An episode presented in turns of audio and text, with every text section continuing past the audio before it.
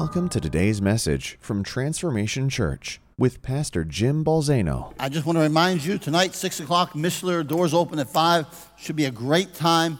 And um, it's just a good thing what's happening in the city. Amen? You know, anytime God's people are willing to work together, it is a wonderful thing. All right, let me take you this morning to the book of Revelation. We're going to begin there, and then we're going to end up in Genesis and get back to Revelation. We're going to preach the whole Bible in a little bit of time. How would that be? All right? Saying, yeah, I want to see that happen. Right? That, you know, you know, us pastors, you know, sometimes I just want you to know, you know, you need to pray for us, you know, because we're used to getting harassed, okay? But like, let me, let me, this is the text I get last night from my son in law. My son in law, I gave him my daughter, and he's still alive. And at, at 10 o'clock last night, I get a text. You have a 20 minute time limit to speak tomorrow. To which I just promptly ignored him till this morning. Then I asked him why. He said, because we have Sunday school tomorrow. So I'm going to tell you right now that this is going to be the longest message in the history of the world. All right? And you can blame Eric Mercer for it. Amen? You know, um, as you know, we've been a part of this citywide sermon series for the past number of weeks. Um, again, att- uh, encourage you to go tonight. The theme for today, the last of these series, is sending. All right? Now, when people hear this word, they instantly think of those sent into full time ministry or those who might think of church planters and missionaries and missionaries to the U.S. and across the world. And all that's true. All right? And I would suggest it's right but I also would suggest it's incomplete. All right? If we think that the only sending capacity is full time vocational ministry, it's an incomplete perspective. And we'll come back to that in just a moment. And so I'm going to speak to you today a message that God gave me two weeks ago on a Saturday night prior to speaking at the Tabernacle in Buffalo, New York. Um, it's kind of funny as you go out as a pastor sometimes to be a guest speaker, you have hundreds, literally hundreds of messages that you have at your repertoire because of all the times that you preach. And you figure, well, I'll just pray and see which one of those the Lord might want to use. Until the night before, he messes with you and gives you a whole brand new sermon. All right? Which is what he did that day. And I began to, he began to give me this. So I'm, I, I'm going to take you on this journey for a moment today and share with you a message. If I can make you a promise today, I'm going to make you a promise that if you grasp today's message, and if you can figure out how in your life to apply the principles that are in it, I'm going to promise you that you will live out the fullness of what was afforded to us on Calvary. How many would like to live the fullness of Calvary out? Okay? That you will live a complete life. And I would suggest to you that many of us live incomplete Christian lives. All right? And I'll show you why in a minute. I promise you a full life in Christ. Um, this message, in my opinion, humble opinion, is if you employ it, it will lead you to fulfilling the purpose of your life. How many know purpose is destiny? How many of y'all want to know what the purpose of life is? The purpose of your life is. Have you ever tried to figure it out? Destiny is fulfilling the purpose of your life. And, and so I'm going to begin with this scripture, and this is a very familiar scripture if you've been around me, that says that worthy are you, meaning Christ, to take the book and to break its seals for you were slain. I mean, that happened on Calvary. And you purchased for God with your blood men from every tribe, tongue, people, and nation. All right, so right in that portion of Scripture, you find that you and I are the redeemed of the Lord. How were we redeemed? We were redeemed by the blood of Jesus Christ. Okay? And then the next verse says, And you have made them, who's them? Those whom he redeemed by his blood. You made them to be kingdom and priest to our God, and they will reign upon the earth. All right, now in it, I believe that you and I can see the destiny of humanity. The destiny that God has for humanity is that we would be redeemed sons of God and priests of God all right? That we are to be kings and priests of God, priests to serve our God. Now, when I say priest this morning, what I want for some of you is to get out of your imagination the guy in the black robe and a white collar. Okay? We're not talking about that, okay? We're talking about the priesthood that God designed in the scripture. Now, you say, but how, how do you know that this was his purpose and his destiny for humanity? Well, I think Revelation just showed it to us. But let me take you to the beginning of the Bible, all right? We go to the beginning of the Bible, and there's a verse in chapter 2, verse 8, that says this Now the Lord had planted a garden in the east in Eden, all right? Now, in this garden, he put all the trees, trees that were pleasing to the eye, good for food in the middle was a tree of life and the tree of knowledge of good and evil. Now, he planted this garden, and then verse 15 tells us that he took the man whom he had made from the dust of the ground and put that man in the garden he had created. All right? Now, when he put that man in that garden, I want you to see what he gave the man. He said, Then he said, Let's make man in our image, in our likeness so they may roll over the fish of the sea, birds of the sky, and over the livestock, and over all the wild animals, and over all the creatures that move along the ground. All right, so get this. So God creates a garden. He puts everything in it. He takes the man, forms him from the ground, takes this man, says, Now I want you, I'm going to put you in this garden. And when I put you in this garden, this is what you're going to have. You're going to be in my image, you're going to have my authority, and you're going to have dominion. And I'm going to give you a mandate for which you are to fulfill, which is to fill the earth, subdue it, roll over the fish of the sea, birds of the air, and every living creature. And then he says, And I have given you everything that you need. Now, so here was Adam. How we know we know him as Adam. Luke chapter 3's genealogy ends like this Adam, the son of God. So Adam, at the beginning of creation, was referred to as the son of God. I would suggest to you this morning, and just stick with me for just a moment, that God created a garden which I can suggest to you at least allegorically, not, not literally, but at least allegorically, that this garden was a type of a temple that God created for the, for, where He put the man to serve Him, to worship Him, to sacrifice for him, to represent him, and he put him in this garden. And I would suggest to you this morning that Adam was the first priest, priestly son, created by God to minister inside of this temple, inside of this tabernacle that we call the garden. All right? Can, are you with me so far? All right? And so we look at this, and to be that priest, he gave him his image, he gave him godly authority, he gave him dominion, and he gave him a mandate, and he gave him provisions. Now, the thing about it is, is this this Adam, the son of God, who was the priest of God, would live the fullness of this out in radical submission to God. Let me say this to you this morning it is impossible to live the fullness of God without radical submission to God. He says to him, Everything in the garden is yours, don't eat from that tree. Don't eat from that tree. Radical submission, radical obedience, radical submission to God would allow man to fulfill the destiny for which God created him. But that didn't happen. You see, Adam was to be God's presentation of himself, that he would intercede between creation and God. He was an intermediary who would intervene in the affairs of creation. You see, the destiny of men was determined in the heart of God at creation. I mean, when I read the creation account, I see my purpose. I see my destiny. I see what was to be our destiny, right? I was to be this intermediary and in this temple, he would worship and he would serve. And this destiny. But the problem was here's the problem that even though the destiny of man was determined in the heart of God at creation, that destiny was delayed through the sin of man in the garden.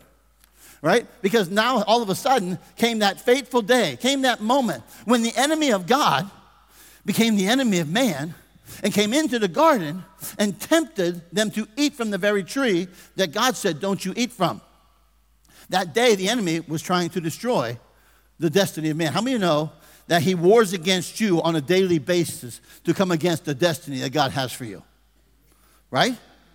He goes around roaring as a lion, seeking whom he may devour. Sin would bring a delay to the destiny of men ordained by God. God could not allow, listen to me for a moment. Satan came to tempt man. Satan got to that place because he rebelled against God in heaven and was cast out of God's presence. And now here's God's creation rebelling against him in the garden. And now God has to do the very same thing to Adam. Because how many know God cannot allow rebellion in the heart of his people to go unchecked? Fathers in the house, how many know you cannot let rebellion go unchecked in the heart of your children? All right? Man had disqualified himself. Sin had caused a separation. It had caused a rift. It caused a delay in this destiny of man to be God's perfect priestly son on the face of the earth. And so now God drove them out of that garden. God drove them out of this earthly temple. He drove them out of this place where He would have unique fellowship with man, right? But here's the, here's, here's the good news about this. You see, the hope of the garden is that the destiny was delayed but not destroyed.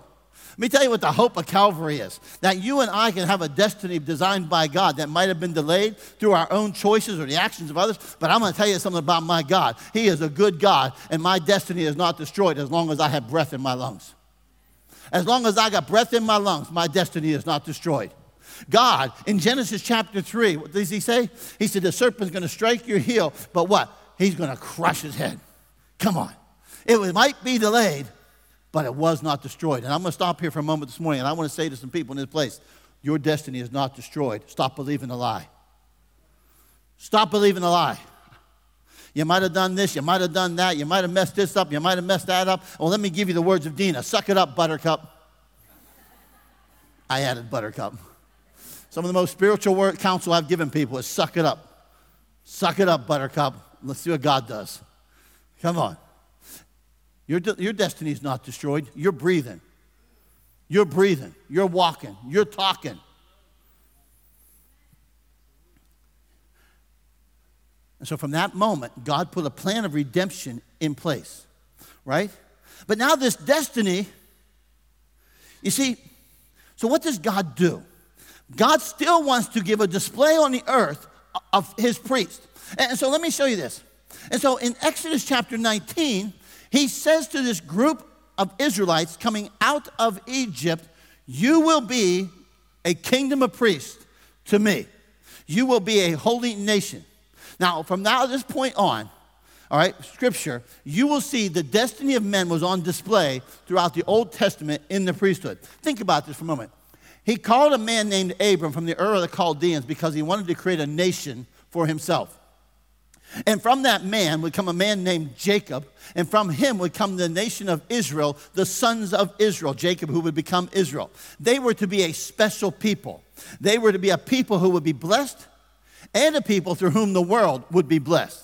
These sons of Israel would be given an identity by God after coming out of Egypt. How many know Egypt for us represents living that life of sin? Until God delivered us by the blood of the Lamb. And now we have stepped out of Egypt. And when we step out of Egypt, how many know now we have been the redeemed of God with an identity as kings and priests? Now, watch this. So now, this nation of Israel would be a priest. And he created this group so that in the world would be this display of a people for himself. But there was a problem. Although the destiny of men was on display, it was a distorted display. It was distorted. You see, it's distorted because how many know it was being fulfilled by fleshly, fallen humanity? Even today, we're fleshly, fallen humanity. Thank you for the grace of God, right? And this destiny was on display, but it wasn't a perfect display. You see, it was performed by imperfect priests. The priestly function was done by imperfect people. This kingdom of priests that God said, I'm going to send you into Canaan. And when you get into that land of the polytheism, where everybody's worshiping some kind of God, fertility gods, agriculture gods, sun god, moon god, beetle gods, any kind of god you can imagine, right? When you go in that land, you shall have no other gods before me. You worship me and me alone. No other gods, right? But what would happen? This priesthood of people would go into Canaan, and the next thing you see, they're worshiping Baal and Ashtoreth. They're worshiping all kinds of gods of the land. And I want to suggest to you today that we in America are not bowing down to Baal and Ashtoreth, but I would say to you that sometimes we as a church, we have bowed, we have bowed down to the God of comfort. We have bowed down to the God of apathy. We have bowed down to the God of complacency. And I'm going to tell you, God is saying, would you please wake up and worship me and me alone? I'm just telling you we haven't, we, we, went, there, there, like, we wouldn't do some things, but man, we don't see what we're bowing down to. And this group of priests would walk in disobedience. I mean, think about it. He says, What? You shall not make for yourself a graven image. Hello. How many know? They started making bells. They started making astros. They started making graven images. He, he said, You shall not misuse the Lord, of your, Lord your God's name. How many know he's, not, he's talking more than a, a curse word? He's not talking just about a curse word. He's talking about the misuse of God's name. All right? he says, but honor your father and mother. We see countless times where they don't do that. You shall not murder. You shall not commit adultery. You shall not steal. All of this we see them doing. And yet the priesthood was still in operation, but it was imperfect. We have glimpses of it. We have glimpses of it. Think about this. They would commit all kinds of things, imperfect priesthood. But then, until what? Until what happened? Until the fullness of time. Those are five of the greatest words in the Bible. Five of the greatest words in the Bible. This is until the fullness of time. But when the fullness of time came, God sent forth his son, born of a woman, born under the law, so those that he might redeem those who were under the law, that we might receive the adoption as sons. At the fullness of time, God sent his son. Think about this. Now, for I just want you to get this. All of a sudden, here's what we have. We have Jesus on the scene, born of a virgin. And then at the age of 30, something happens. At the age of 30, especially, he shows up at the Jordan River one day. John the Baptist is baptizing people. Here comes Jesus, the Son of God, somebody who's never sinned, coming to be baptized. Why? What's he being baptized for? He doesn't need to repent, he hasn't sinned. I know, I know, I know. He did it for our example.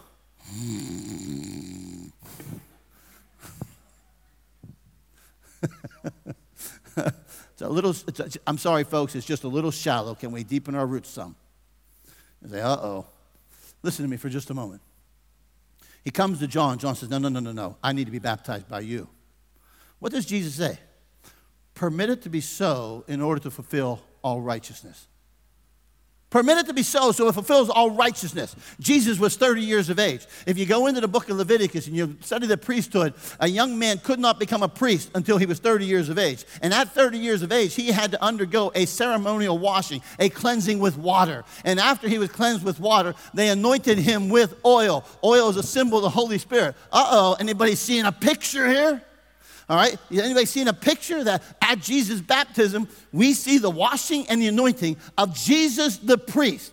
He is getting ready to step into his earthly ministry years that we read about in the Gospels. All right? And watch this. Because remember, he goes into the water, he comes out of the water. The Holy Spirit, in the form of a dove, comes down and remains upon him. Cleansing, anointing, cleansing, anointing. And then at the baptism, we hear what? This is my beloved Son in whom I am well pleased. Uh oh. Because here's what happened. In Jesus, we now have a perfect display of a priestly Son of God. Adam couldn't fulfill it. Nobody in the Old Testament can fulfill it. And all of a sudden, here comes Jesus, sent by God to live out on earth what it looks like to be a perfect priestly Son of God tempted yet did not sin, merciful and faithful high priest, faithful to God who appointed him, one who's able to sympathize with our weakness. And we see him in the scriptures and we see him in the gospels. And we have this perfect, incredible display, right? And, and, and, and it's amazing to watch him. The perfect display of sonship and priesthood. I only do what I see the Father doing. I only speak what I hear from the Father.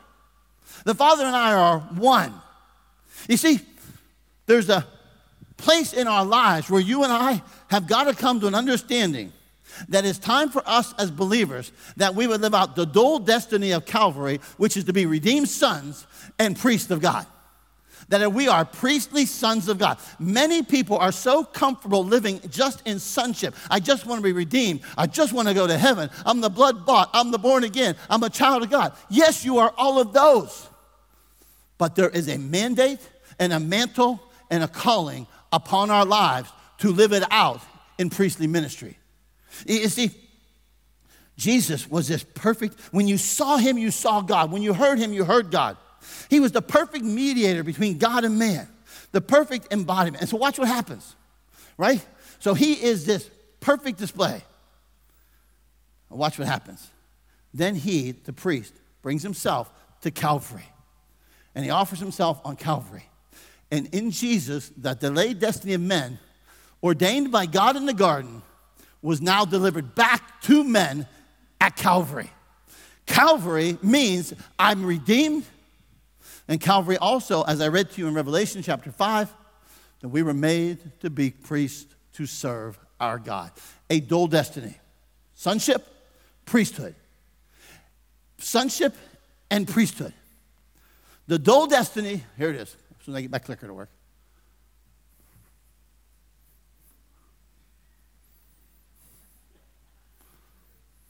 Oh, well, I'm gone now. if it doesn't work, click it four more times. All right, the dual destiny delivered at Calvary is a destiny of sonship and priesthood. All right, listen to me. I- am going to say something. God did not call you and save you at Calvary so you can live the rest of your life as a spoiled little spiritual brat. I love you.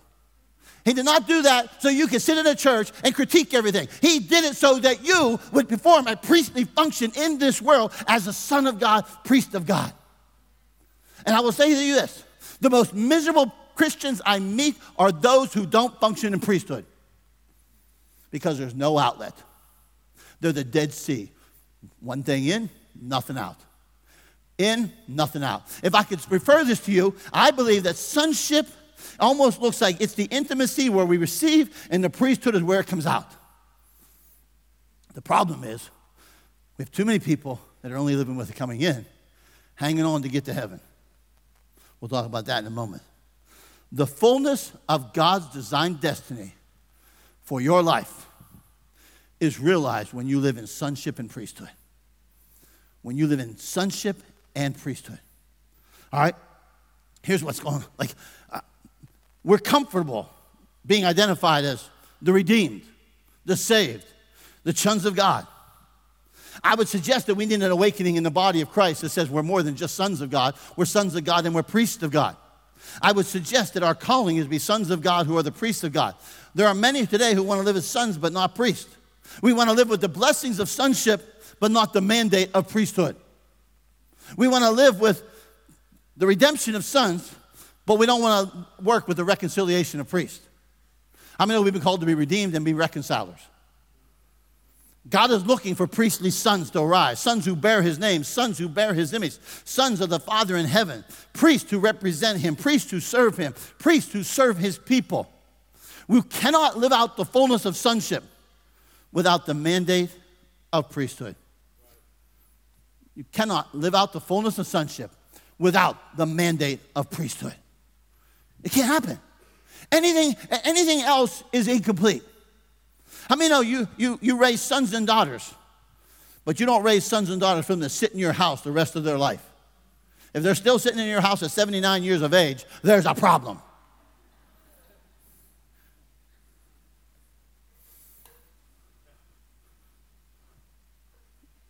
How do I do it? How do I do it? How do I live this out? Listen, there's a lot of things I can mention. And if I listed every one of them, we would be here for a long time. I'm going to give you a couple, and then maybe I'll give you some more the next time I preach. But there's three words I want to use. One is I live it out in intercession, okay? Now, remember, when we think of intercession, we only think of prayer, intercessory prayer. Yes, that is a part of it and that is a function. But I don't want you to get caught up in one aspect of it, just prayer. Intercession is mediating. Intercession is mediating between. You, you remember the scripture in that I preached from a few weeks ago? I, I'm sure you all remember that message a few weeks ago right? Jeremiah, Jeremiah, remember he said what? He said, listen, remember, seek the peace and the prosperity of the city to which I've carried you. Pray to the Lord for it, because if it prospers, you will prosper. That kingdom of priests living in a land that was not their own. That kingdom of priestly sons, because the sons of Israel were the sons of God, were to pray for the Lord for the city. They were to cause it to prosper, the Bible says. They were to intercede, all right? This word intercession means to mediate. And I would suggest that in the form of Jesus, we are to be intercessors. All right? Intercession is what? It's the act of bringing God to man, men, and men to God. Remember? Go back to the, go back to the Bible, uh, the Genesis. God says to Adam, Here you go. I'm going to make you in my image, give you authority, and give you dominion, and I'm going to put you in the midst of my creation so that you can be my intercessor, so that you can bring my image to creation, so you can bring my authority. So I'm going to use you to intercede on my behalf in creation. All right? And, and, and what do we do? We bring men to God, we bring God to men. This intercessory role. We intercede on behalf of our cities and our villages and our friends and our, our nation. All right? Well, how about this one? Intervention. I live it out. I live out the fullness of priestly sons through intervention. Have you ever done an intervention with anybody? Has anybody here ever sat with somebody who was addicted or something else and you had to do an intervention? Some of you, some of you say, I'm not committing. It's not pleasant. Usually they're quite ticked off at you. Intervention, what does that mean? It means literally to interfere with the outcome. It means to interfere with the outcome or course. It's used as an interference of a country in the affairs of another country that we are to be interventionalist, if you will. Intervention is interference.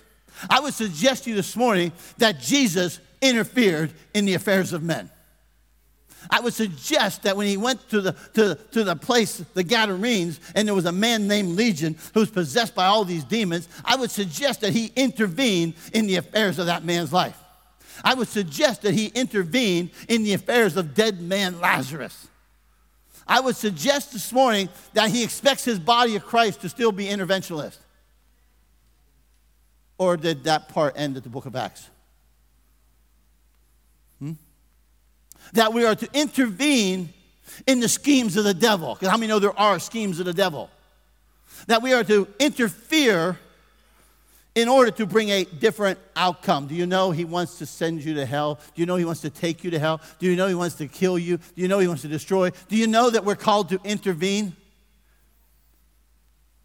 I would suggest that we're called to interfere in the affairs of this country or this kingdom on behalf of his kingdom. The book of Acts is full of men and women who are priestly sons who intervened and interceded in the lives of men. Peter and John go to the place of prayer. They're on their way to pray. They're going to church. There's a dude begging, wants money, wants to eat. John says, Peter says, What? I got no money. I got no silver. But I'm going to intervene in your life right now. I'm going to interfere in your life right now. What I got, I give you in the name of Jesus. Stand up and walk. And then the guy had to go get a job. He probably wasn't very happy. I don't know. Don't. shut up, Jim. Just don't think everybody wants healed. Okay, shut up. All right, let me move on. now, I'm not going there. Don't touch it. Philip Philip goes to a city in Samaria. He preaches the gospel. He heals the sick. He heals the lame. He casts out demons. There was joy in the city. Where did joy in the city come from?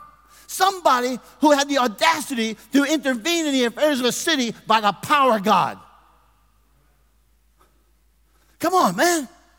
Like, and we've reduced this to, oh, I'm saved, I'm saved, I'm so happy to be part of the family of God. You're a priest. You're a priest with a calling and a mandate upon your life. Okay, I'll be nice.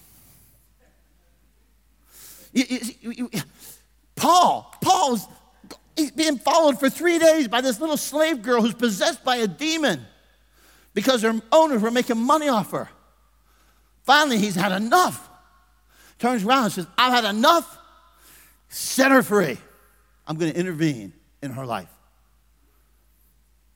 Oh, you say, well, that's so many dramatic things. Really? Is it really that dramatic? Doesn't God still heal? We're not sure. Hmm, maybe that's why we don't intervene. Where did they learn this from? Jesus. He opened the blind eyes, deaf ears, mute. He intervened on behalf of the hungry and he fed them. He intervened in the affairs of Satan when he went to the cross and he defeated him and he defeated him on the cross and he disarmed the principalities and he took the keys from death. He took the keys to hell. Also, by the way, captives, follow me. We're out of here. How many know he intervened? Is it? We've got to be about this intervention. And then there's another word that I live out the fullness of this. I'm getting ahead of myself. intervention is interference to bring about the desired outcome of God. God has an outcome that He desires for your life, for your children's lives, for all the kids that come in here, all the kids that come here on a bus, all the kids that come on a van. He has a plan for this city. He has an outcome. And sometimes you and I have to intervene and we've got to intercede so that outcome comes about. And it means, and I'm going to tell you how we. We pray, we work, we give, we love, we spend money. Come on. You, you know, your money in your pocket is a priestly tool.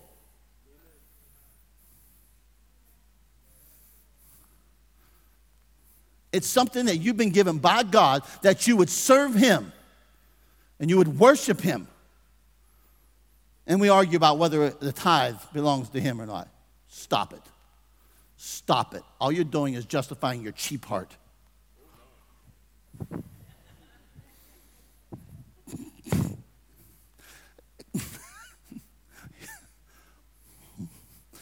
He dies on the cross. We're worried about whether we should give 10% or not. People are getting their heads cut off by ISIS, and we're complaining and we're fighting about whether we should give 10% or not. Uh, uh, well, Sri Lanka, they're taking pastors out and killing people in the church, and we're worried about whether or not we're going to give our 10%. We should be giving 20, 30, 40%. Okay. Let me be nice now. You hear what I'm saying? Just hear my heart. You see, but this other word, and they don't have an I word for it. Peter gave me one the other day, but it was way too big and long. it was, I live out the fullness of this priestly sons through holiness. You see, God said, You're going to be a kingdom of priests and a holy nation. How do I live out that holiness?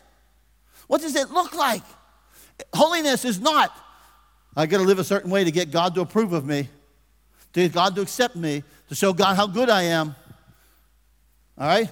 Holiness is living the culture of heaven in the culture of this world that reveals the God of heaven. That I live holy, holiness, how many know holiness is countercultural to this world? Then counterculturalism will reveal the God of heaven. That I don't have to lie to get ahead. I don't have to cheat to get ahead. I don't have to sleep around to get satisfaction. I don't have to this, this, or this. You see, when that group of kingdom priests would go into Canaan and they'd only worship God, they would honor their father and mother. They would keep his Sabbath holy. When they did all those things, it wasn't to show God how good they were. It was to show those people living in that land that their crops were going to grow, even though they worshiped one God. Look how good my God is. And, the, and one of the greatest mandates on, the, on, on our lives as priestly sons of God is to be a window through which the world says, that's a good God. That's a good God. That's a great God. That's an awesome God. You see, this kingdom of priests had this unique covenant. They were set apart. And it wasn't to get them into covenant, they were already in covenant. So they could show the world how good God was. You see, the problem is many of us live heaven to get to heaven. Let me say it this way heaven might be a destination, but destiny is realized between here and there as we live out priestly sonship. Your destiny is not heaven. Your destination might be heavenly, heaven, but your destiny is what you do and who you are between now and when you see heaven.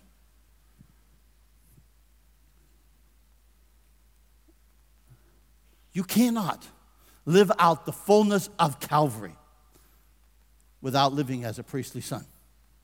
You'll never live it out without priestly sonship. You'll never experience it if you only want to live as a son and you have no outlet, you have no ministry, you have no mandate, you have no calling, you have no purpose. And I'm not talking about this. Let me say this to you this is only a platform from which I'm supposed to perform part of my priestly sonship service. Yours might be in your workplace, yours might be somewhere else. Yours is when you go to work every day. Mine is putting up with Troy every day. Let, let, me show you, let me show you what it looks like. Steve, come here, man. Bring your friends.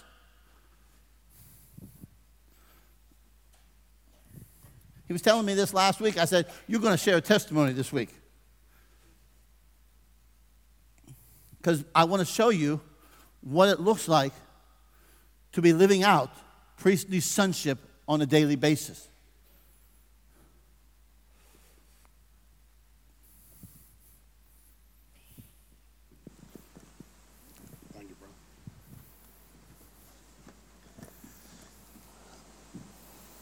Uh, Whoa, man. Wow. Um, everybody awake now. What, you, you, you, you think they were sleeping? That's not what I meant.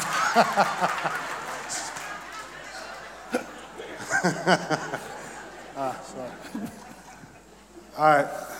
I, uh, I don't want to sound like I'm boasting or bragging or anything, but uh, most of you know that few months back here, I rededicated my life, and uh, it, has been it's been awesome. Um, God's definitely working, and I say God's working because it's not me, it's not us as a group, but we, we really see Him changing our lives, changing people around us. Um, every day, I pray that God opens our hearts and our eyes and our ears that we can hear Him speak and, and see His miracles and, and, just have Him form us and move us in, in ways that He needs us to move.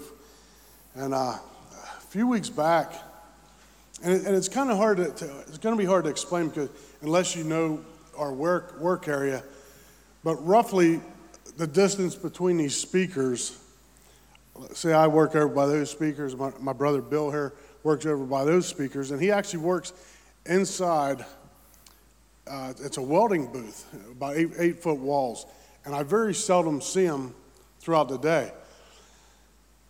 A few weeks ago, God laid it on my heart to start a prayer group at work. And uh, Todd and I and another, you know, a few other people was attending a, a Bible study with George, and I was really excited about God working through me because I'm, I'm not educated. I, have, I mean, I have my struggles and, and whatnot, but, but God's using us. So, anyhow, for about a week and a half, I just felt this, this burden. Like, I need, to, I need to start a prayer group. Finally, one, it was on a Monday. God said, I'm working on a motor, and, and, and God says, You need to start this prayer group and you're going to use Bill, and you're going to use his work area. and it, it was clear as day. And I'm working on this motor, and I just happened to look up, and Bill's standing about 20 feet from me, standing in the alleyway, looking at me, talking to another gentleman. I'm like, all right, God, you, you got my attention. You know what I mean? It's too obvious. So I stop on a door and walk over, and, and he got done talking. The other gentleman walked in. I said, Bill, I need to talk to you. I need your help. He says, uh, anything. He says, if I can help you, I will. I said, well, I know you can. I said, God laid it on my heart to start a prayer group, and I'm supposed to use you, and I'm supposed to use your welding booth. He said, let's do it. Like, no hesitation, didn't bat an eye. Not, he was, he's in 100%. I said, give me about a week. I said, let me get some things together, gather some people up. He said, all right. I said, we'll start next Monday. About 20 minutes later, half hour later, I go in the men's room. He's in the washing his hands, and he says, "You know, we, don't need to start. We don't have to wait till next week." He goes, "We can start tomorrow." I said, "All right, you're on. Let's do it tomorrow." I said, "Even if it's just you and I, we're going to start tomorrow." So I come out of the bathroom, and there's a couple of gentlemen that worked on the other side of the aisle from me. Uh, God laid on my heart to invite them So I walk over and I said, Hey guys, I just want to tell you we're going to start a prayer group tomorrow. You're welcome to join us if you want to. One guy's like, I'm in. He just actually just got done with a ministry school, um, and he's, he's starting his own ministry. But uh, the other young kid I just met like a week prior to, I don't, I don't even really know him. Great guy. He's giving me the funniest looks. I, I said, listen, I said, I thought maybe I offended him or something. I was like, hey, you don't, I'm just inviting you. I said, you don't have to if you don't want to. He said, you don't understand. He said, my church is doing this join the city thing. He goes, me and my wife all weekend have been talking about this, and she just asked me yet last night if there's any way we can start a prayer group at work. That was last night. And you're asking me today. He goes, that's not a coincidence. I just want to point out to you how God works because God told me on Monday, you need to get this started. He'd already spoke to these other people and had every, all the footwork done for me. He just used me to get the ball rolling. Now, I'm going to tell you, every day since then, we have a group of guys between six and eight people. I think at one time we might even had 10 get together and pray. We pray for the safety of the shop. We pray for the guys that got furloughed. We pray people that are going through divorce, sicknesses, whatever it might be. Great men, great men. And I, I can tell you, and I told them from day one, I said, it's not about me, it's not about us. We want to lift up God. We want to glorify everything we do, we want to glorify God. All right, this is God working. He blessed us by getting us started. He's the one that appointed us to start this. He's going to bless it. I truly believe that. He's going to use each and every one of us in a different way, however He needs us, to make us work. And I said, This is a huge shop, huge shop. I said, A small group of men. You're not going to light a house with one candle. But if you put a candle in each room, two candles in each room, three candles, it starts getting bright. How long ago we start this? Two weeks ago? Two and a half weeks? Something like that? Three, yeah. Three. three weeks ago? We've already had people from other areas of the shop come join us. All right? This is God, God's working. I've, I've been down to Railroad for 26 years. Never have I heard anybody play Christian music on their radios. I have seen a few people over the years pray, maybe maybe half dozen times people praying. In the past three weeks, we've prayed for people that going for tests for cancer that the doctor told them they had cancer. They go for tests, come back, everything's negative. All right? That's God working. Uh, My sister, Britt's sister. There's a list. yeah, there is, a, there is a list. I, I truly, and I could go on and on. I know you said this is going to be the longest sermon ever. I'm going to help you out. You no. don't get it. I just, I just, I just, he, he did give me the time, but listen, I just want to tell you, his sister had struggles going on. She's doing better. His, his fiance's sister was having troubles. She's doing better. Um, there's, there's, just, there's a whole list of people, truly. Um, I had a guy pray for me. He's actually going for surgery, or I didn't. I prayed for them. Tuesday, he's going for surgery. All week, he's just been so stressed out. He goes, Steve, what if I can't don't make it back to work in time? What if this and what if that and what if this? I said, Can I pray with you? He said, Yeah, please do. So I prayed with him. He, I mean, his anxiety was through the roof. And I just asked God, I said, God, please be with him and his family. Take this stress away. Let them know you're with them. Let them feel your loving arms around him. And, and we just prayed and prayed and prayed. And we got done.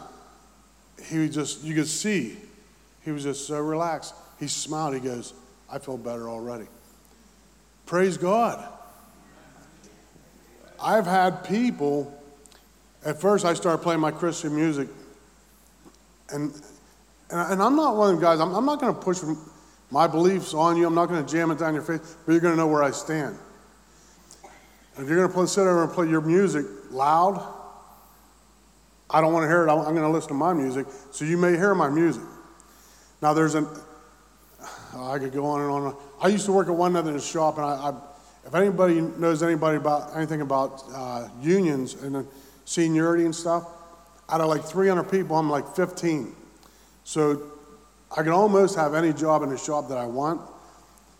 Over the past two years, I've bid a couple jobs to have the jobs go to a younger guy, which everybody's like, you need to fight you need to. You know what? It just ain't supposed to be. That happened a couple times. That I, I didn't get jobs that I bid that I probably should have gotten. And then I was at one end of the shop. Uh, two, about two months ago, I bid a job and I got it. So I just started this job working there, Bill, about two months ago. And I got thinking the other day, I'm like, you know how crazy this is? I'm dead center in the middle of the shop. God had a plan. God had a plan. And, I, and you're not going to tell me any different. But anyway, I play my music, and at first I got all kinds of people ridiculing me. All kinds of, what are you listening to? Blah, blah. You know what? My salvation is not through you. I'm not ashamed of my Father. I'm going to worship Him all day, every day. That's who I am. Not only, not only has the ridicule stopped, I have people coming over requesting songs. People driving by, stopping their buggy, their maintenance buggies or whatever, say, "Is that casting crowns?" You know, where there's light, darkness cannot re- exist. It's not going to happen. We're slowly, the light's slowly going to spread through the shop. I want to praise God. I want to praise my brothers for being so faithful, stepping out, and uh, being supportive. There, there's about there's other guys I asked to come here and they couldn't because they're really involved with their church, and uh, they, they couldn't make it this morning. But these guys are awesome. Like I said, but it's not about us. It's God and our leadership. Every every day we thank God for this church. All you guys are church family. Our leadership George, Jim, Troy, all you guys are awesome. I love you guys. Yeah. Hallelujah. Thank you. Thank you, brother. Love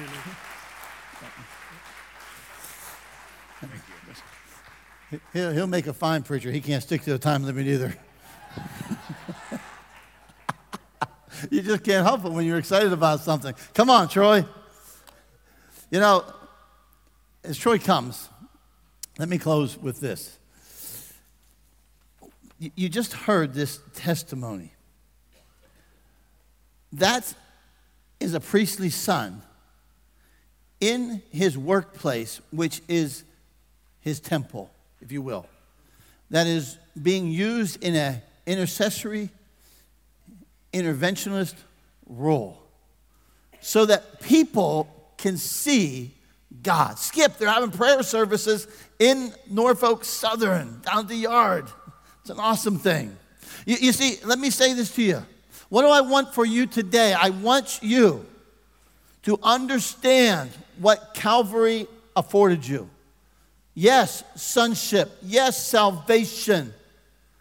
But there is a mandate and there is a calling to live as priestly sons of God that that would be discovered as priestly sons of God. Jesus, you know, we, we, this sending theme, Troy, you know, God created Adam and sent him into the garden. This is what I want you to do there. And, and then we see him send the nation of Israel over and over again. And, and then he sent his son, right? He sends his son at the fullness of time. And, and then the, Jesus looks at his disciples and he says to them, What? Peace be with you. As the Father has sent me, I send you. And he said, Receive the Holy Spirit. And went and go, they did. Right? They went out as priestly sons of God. This is not just a message and a catchy phrase. This is a calling and a mandate upon our lives.